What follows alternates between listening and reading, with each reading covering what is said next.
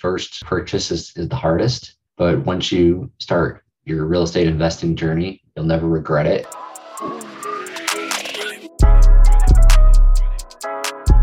Welcome to the Real Estate Monopoly Podcast. My name is Kerwin Donis. My brothers and I got into real estate investing to achieve financial freedom and help underserved communities in Guatemala, where our mom is from. Real estate is the vehicle we're taking to achieve our goals, and you can too. On this show, we share the stories of some of the most successful real estate investors to show you that you can succeed in real estate just like they have. Each episode, we deliver inspiring and educational content that will empower you to launch your real estate investing career and achieve your financial goals. Let's go. Jeffrey Love is a partner at Gibbs Giden Attorneys at Law. His practice encompasses all facets of real estate transactions, including drafting and negotiating purchase, sale, syndication, and financing transactions in connections with commercial, industrial, and residential assets. He also regularly drafts and negotiates office, retail, and industrial leases for regional landlords and residents throughout the West Coast. Jeffrey's interest in real estate began at an early age. He went to law school and eventually learned that he wanted to work on the legal side of the business. I always wanted to get into real estate. I just I liked you know, if you would go way back, apparently I was into building blocks and like building things. Um, I don't know if that's exactly what led to real estate, but if you ask my parents, that's that's where it started. But I, you know, went to law school really to learn about contracts and law, but with the intention that I was going to go out and maybe be a real estate developer and just kind of understood what was going on. So that was my intention. And somewhere after graduating law school and you know working as an attorney for a couple real estate developers i realized that i liked the legal side of it more maybe behind the scenes being able to help different type of investors different types of developers at different stages of their company's life cycle with different types of projects. So i really got to have my hands on a lot of different things than if i was at the forefront and I just kind of enjoyed advising people and seeing their success, whether it was just investing in real estate or actually developing projects ground up. And that's where I am today. Not only is Jeffrey a real estate attorney, but he's also an investor. For him, the first deal was his hardest and scariest. The first one is the hardest, and it was not just for investing, but even buying, you know, our first home it's taking that first plunge. It's it's a it's a very big investment. It's it was kind of scary. It's not having done it before. Even advising clients, you know, on deals, you know, many multiples is, is big in terms of finances. You know, doing it yourself is is taking a jump. So you know, my wife and I, we both wanted to invest in real estate, and we found our first property that we thought it was a good fit and a a good long-term hold for us that we might keep for our, our kids one day. It was in a neighborhood where close to where we live, so we knew the market, we knew what things rented for. Um, so we bought our first fourplex um, based on those factors and still have it today. We've discussed the LA market in the past. It has a reputation for not being a great place to invest in real estate. However, investors like Jeffrey are able to find suitable properties that make great investments. I think the first thing I, I learned is is invest in areas that you know, and there's nothing you know more than the place that you live. You know, we used to be renters here. We know what type of property tenants we're looking for. We know what things are renting for. It's close by. So even, you know, if we were going to have someone manage it, we were able to check on things ourselves. So all of those that were factors that led to doing something local. And there's no getting around that they are lower cap rates than other states and it's not as much of a cash flow investment as it is a long-term appreciation which you'll hear many investors say you know that's not the right way to do things.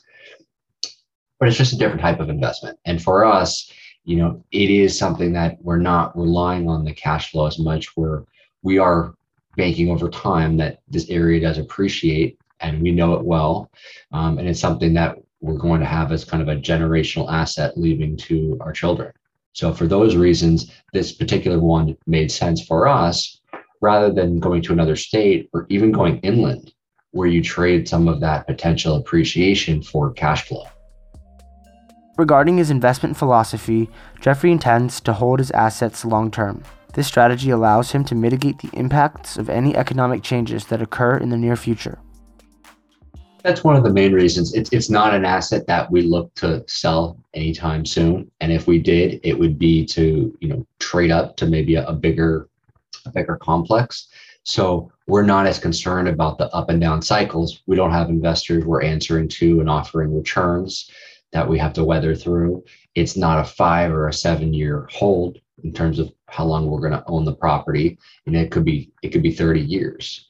Um, it's something that we're able to get into and even start you know kind of estate planning and being able to give portions of it to our, our kids over the years. So eventually it'll be something that they will inherit and it'll be at that point in time it's a much more appreciated asset able to get a different type of debt on it because it's a four unit property. You're in a residential loan. So it's a you know 30 year fixed at rates that are lowest in, in recent memory so adding all these things together it, it does make sense now i could have taken that same investment and went to another city, like I said, more inland and maybe achieved a better cash flow. Um, but I might trade some of that appreciation. There are only so many properties like this. You know, it is probably 200 yards from the water. Um, so you're, it's, it's a trade-off, and each each investor may have different strategies, but you have to work for what works for you and what you know and understand. By structuring his investments in an efficient way, Jeffrey's able to build wealth for his family without creating a new job for himself. The properties he invests in attracts certain residents, and he's able to maximize profitability as a result. Part of it is the, the just the nature of this property and the properties that we look at. It's certain types of tenants that are able to, you know, maintain things. It's the quality of the building and the condition. So you're not ha- the number of tenants so you're not having you know 50 tenants call you. Certainly if i had a much bigger building or buildings you know you might have more of a property manager help manage it. But for this for our very first property we were able to manage it ourselves and cut down on some of the costs just because it wasn't there isn't much turnover there isn't that many things that go wrong and we have a good team in place of various vendors you know plumbers electricians you know, contractors that can come and fix things. So it's a simple call away. Now it still is a business. You know, it's still something you need to devote attention to, whether it's the property management side or the investment side, making sure everything is you know, going according to plan.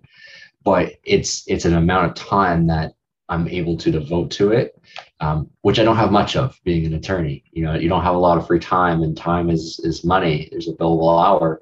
So, I'm, but I'm able to, you know, still do this because of the asset that we picked. Multifamily is a stronger asset class compared to other investment options. For Jeffrey, multifamily is so strong because demand is high and doesn't appear to be changing anytime soon. It works for, you know, for me, I, I like multifamily because I think people always need a place to live.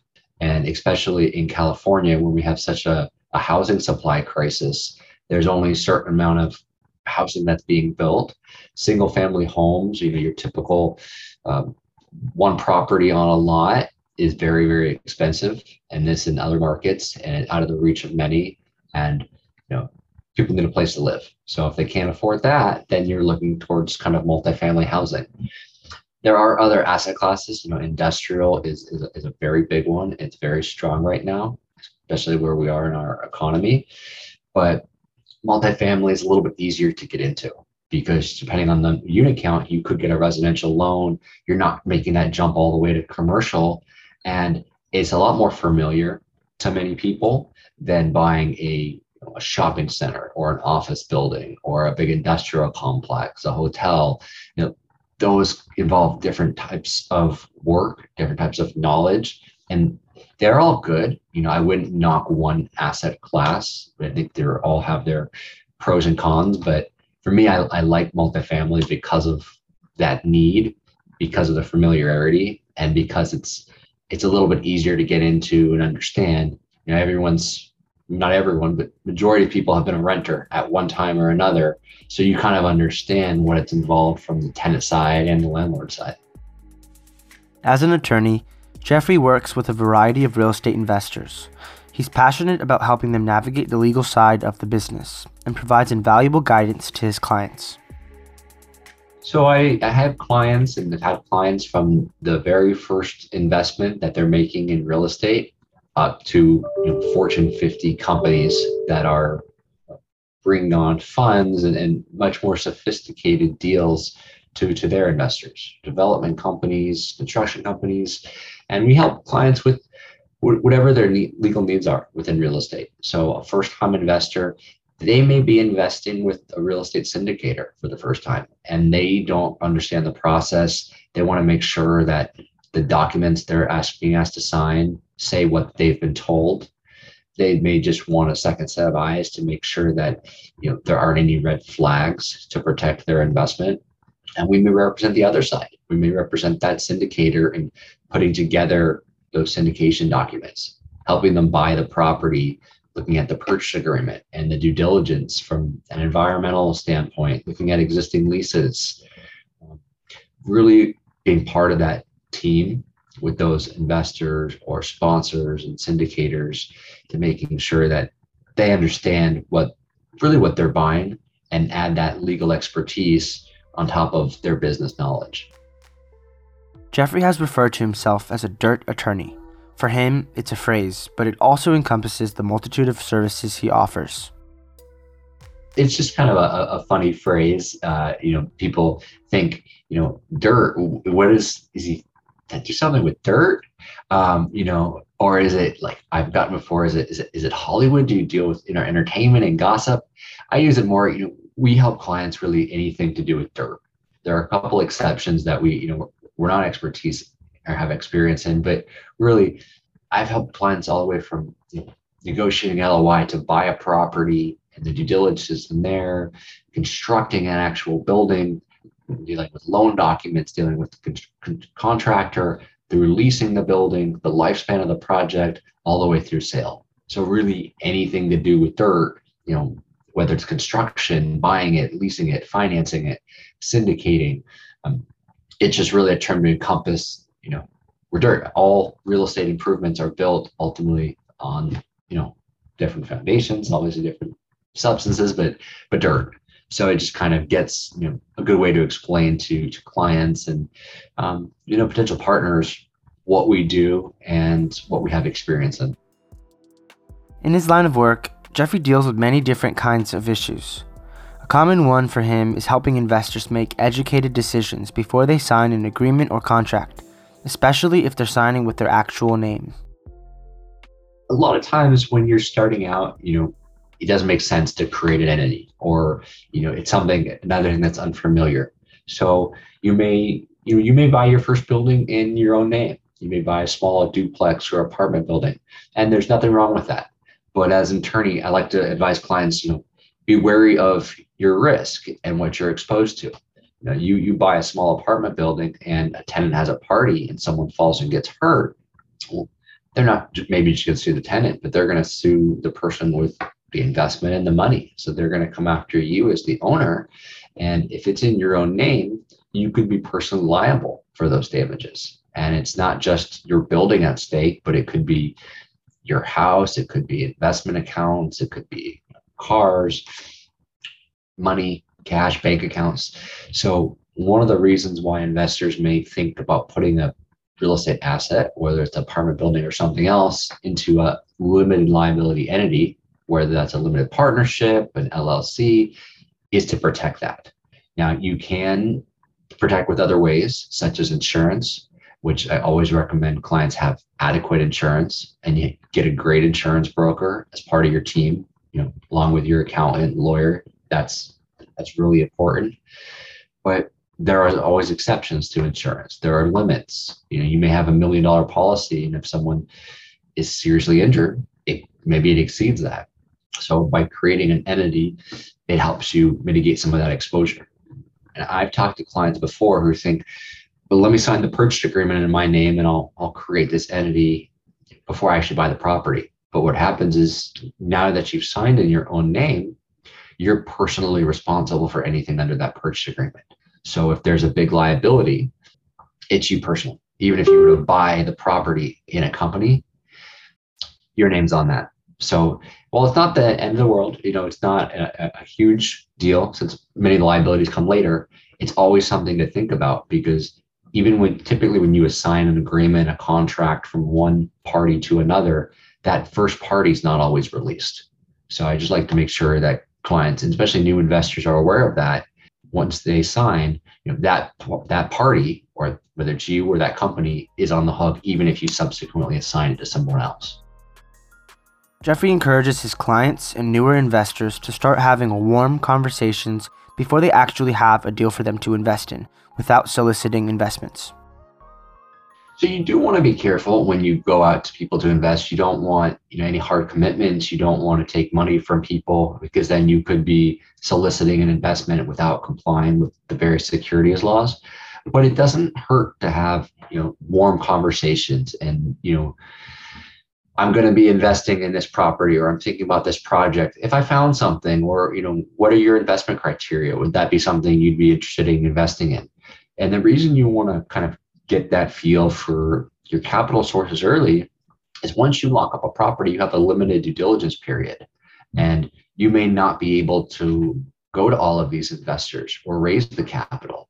And while most of the time you may have a due diligence period, which lets you get a free look at the property and back out and get your deposit back, you may have incurred costs. You may have have vendors. You may have legal costs. You may have uh, you may have done environmental work or a survey or just your own man hours, and you don't want to incur that not being able to raise your capital and get the deal done. Or worse, you run up against a deadline that says you know I either have to waive contingencies and my deposit is at risk, or I have to back out of the deal and I lose everything I've spent to date. So you're you're in between that rock and a hard place, so to speak. But by having these conversations earlier and really making sure that you have all your due diligence, you have everything lined out, you really pay attention to the timing, you're able to avoid this. One of the things you can try to do is, you know, see if there's a built-in extension you can get on a purchase. A lot of times you can't, and there's no problem with that. But sometimes a seller might be willing to give you an extension if you are doing everything that you're supposed to be doing and you may be able to get that up front in the agreement or make a you know a second deposit to buy more time and all of these things just help you make sure that you're able to get everything you need to get done within the time frame that you have allocated for that due diligence period for the purchase in the past, Jeffrey has encouraged his clients to be mindful of certain things before signing a sale and purchase agreement for a property.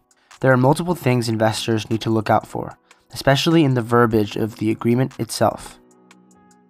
You definitely want a good understanding of it. And I had too many clients that you know never read them or rely on a broker or you know just think it's a, it's a piece of paper, but it does outline your rights and obligations so one of the things we just talked about is timing, making sure you actually look at it and make sure that the timing you have for any due diligence or contingency period is enough and that the time period for the entire transaction from start to closing is enough for any debt that you might have. You want to look, especially from the buying side, you know, what representations is the seller giving you? Uh, those are things like the seller is not aware of any environmental issues you can do your own due diligence, but there may be something that you don't un- uncover. Those representations are your one chance to know what the seller knows. They may give you their documents, but not everything's in writing. You know, did the, did the seller enter into a, a five-year lease with a tenant and it was a you know supposed oral agreement or raised rent and it's not in contract? You want to use those to be able to get that information. Um, so representations from a buyer are really key. You want to look at any limitations of the seller's liability you know after you close and they breach a representation is there a cap on what you could pursue them for? Um, or is it is it unlimited? Um, there, there's so many areas but you know another important one is and this one is you know, always overlooked is what does the notice section say? And when you have to give notices if you're backing out of a deal or you're moving forward can that be email or does that have to be certified mail? Can it be through FedEx? And when's that effective? A lot of times you may come right up to the wire on a contingency period and think you can just email the notice to back out of the deal, but it had to be sent through mail and it's not effective for two days. So now you've blown your deadline. So really making sure that you're just aware of, you know, notice, which goes back to, to, to timing. Um, is important thing that you spend the time to look at. In his experience, there have been some common mistakes newer investors have made when buying properties. Jeffrey cautions investors to conduct extensive due diligence before they commit to buying a property, because failing to do so could be costly. Not doing a, just a full due diligence. So, you know, maybe looking at the leases, but you may not get an estoppel certificate. What that is, is that's a document that a tenant signs that says everything in the lease is accurate. You know, you have you have what the agreement is.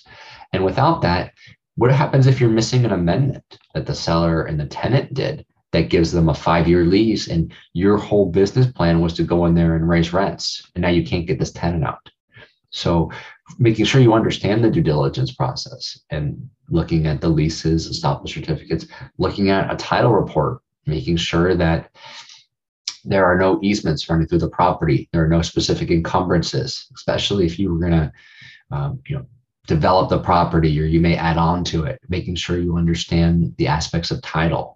Um, and then really just running, you know, getting advice where you need it is probably one of the biggest areas I see, especially new investors kind of skip over, you know, trying to save costs here and there. And it's an expensive process, but you'll end up paying for it multiple times over if you wait. And a lot of um, a lot of the advisors you may not have to pay for upfront you know an insurance broker can really help you decide what the right insurance is going to be in your due diligence period and get it before you close which may be a lender requirement and they get paid by the insurance company so getting a good broker in place making sure your real estate broker really knows the market so that when you get into the purchase agreement he's able to assist you or she with any questions that you have so i'd say getting that team in place the earlier on the better um, is going to help you be more successful with that real estate investment.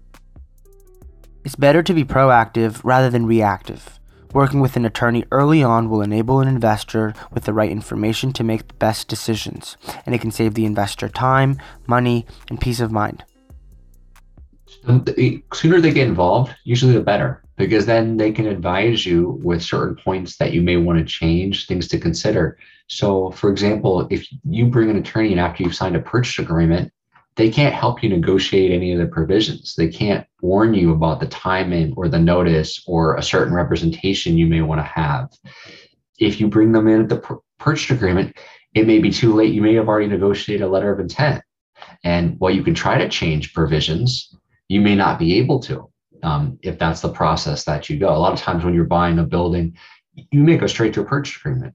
But other times, if it's a bigger asset, you may make sure there's a meeting of the minds and just send business points back and forth. But an attorney can help you, a good one can help you hone in on certain points that you may be missing. Um, and you, you know, with a, with a good one, a good attorney, you don't need to have them help you with everything you know you can choose and pick what you need assistance with. Where are the areas that you're concerned about? And they can help guide you within that process whether it's the purchase agreement whether it's in due diligence whether it's in part of a syndication. Um, so use you know whoever your attorney is as a resource and make sure that they have experience in that area because there are many different areas of the law. I wouldn't know the first thing anymore about you know criminal law or estate planning I focus on real estate and corporate transactions. But you know, an attorney that focuses in criminal law, he may not be able to help you with your real estate deal because he doesn't understand the intricacies of what you're doing. When he was starting out, Jeffrey didn't intend to wind up in the sector of real estate law he's in now. But his interest in the industry drove him, and he's now helping many investors avoid expensive mistakes. No, it wasn't. You know, I, I just I just liked real estate. Um, know, I thought it was a good way to build wealth, and I liked the transactional side of of law. You're not fighting as much with the other side. You don't have two parties that are fighting over the other other. You know, you're wrong and I'm right, and one of us is going to win, one of us is going to lose. With you know corporate transactions in real estate, you know, both parties typically want the same thing. You know, you want to sell this property and I want to buy it. We may negotiate over the terms, but ultimately we're working together. And I liked that side of it, which kind of led me to the practice areas I, I do. And why I like the law, especially real estate, is I help clients with with different assets. So I'm not just helping syndicators or investors in multifamily. I have a client buying a, a retail property, one client selling an office building. You know, one client is um, help, I'm, I'm looking at a construction contract. So it's a really varied practice within the real estate realm. And I think that's what keeps the day to day interesting, a lot of different issues to work through. Um, but ultimately, you know, we help add value and that makes the investor or you know, client more successful. Uh, that at the end of the day is, is what I like most about what I do. The type of law Jeffrey learned encompasses all types of real estate. It's important for attorneys you work with to have experience in the particular field of the industry you want help in. Jeffrey has experience working with a wide variety of real estate investors, like apartment syndicators. The law doesn't vary. You may not have experience in it. You know, you may find uh, an attorney that you know they really only deal with you know office buildings and they do primarily leasing of office buildings or primarily leasing on the tenant side of office buildings you know the more and more specialized you get then you may not be able to assist with other projects the reason that i like the kind of the firm that i practice with and, and my practice is it's it's more varied across real estate so i can help clients buy an industrial building today and lease a office space tomorrow. And I've done syndications across you know, probably every single asset class there is to raise money. Generally, you'll see a lot of the same terms, but there are nuances and differences between you know buying an industrial building or an apartment building and some of the due diligence you might do. For example, an environmental review is a lot more important in an industrial building who may have been working with chemicals and, and hazardous materials than your run of the mill, you know, duplex apartment building that's in a primarily residential neighborhood. There's being a much less risk of environmental concern with the latter. So it's it's those types of things and knowing what you should look for with those various types of real estate. A common mistake investors make is not learning from their mistakes. In Jeffrey's career, the best investors learn from the errors they made on the deal before. I think the biggest lesson, and it's it sounds like it'd be common sense, but you know, it doesn't always work out that way, is you need to learn from your mistakes. And you everyone's probably heard it before, but I have many clients and you know, and one in particular, they'll learn from each deal. So this this didn't work for this one, or I didn't disclose enough about my fees in this deal, or I wasn't on top of the contractor as much as I should have been but the next time I do it, I'm not going to make that same mistake. I'm going to update my operating agreement. I'm I'm going to, you know, under promise my investors so that when I hit it out of the park, they're going to be much more excited than if I tell them we didn't meet that preferred return. And I, I learned that because I, I had a problem with it before. So I'm going to fix it next time. So I think the most successful clients that I have and have worked with are those that aren't afraid to admit this didn't work or this was a mistake not maybe a mistake but i want to do it differently next time because of how this circumstance worked out this time and you make that change and then the next time it's more successful or it's an easier process or you have a better relationship with your investors. Today jeffrey continues to work with his clients and he's helping new investors navigate the space. He's also focusing on growing his own portfolio and increasing his cash flow.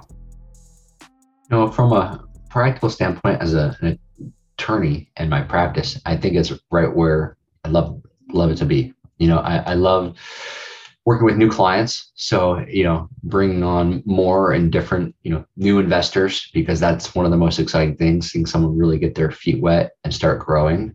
So continuing to work with new investors, you know, that that makes me happy. But from a you know personal standpoint, it's probably just continuing to grow. You know, we have a on a five year plan in terms of buying buying a certain amount of properties in, in each window and then continuing to buy more and expand. So I think just keeping to that goal and kind of your, our feet to the fire so that, you know, eventually when old and retired, I've got a, a nice real estate portfolio that lets me not work till I'm, you know, a hundred uh, or leave assets to, to kids and, and grandkids. It doesn't matter how old you are or how deep in your career you are.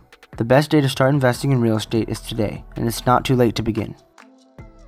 It's never too late to take the first step. And the first, as we talked about, the first your first purchase is, is the hardest. But once you start your real estate investing journey, you'll never regret it. Um, you know, it's it's one of the ultimate ways to we have to build wealth. So just don't be afraid to take that first step. And there's a lot of great information out there. There's podcasts like this one. There's there's articles. There's people willing to help. So talk to people if you're you know if you're nervous if you have concerns but don't don't delay your real estate journey. It's not too late. To learn more about jeffrey here's where you can go to reach him. Sure. You can you know reach out to me on linkedin. Uh, just search my name. You can also check our website at gibbsgiden.com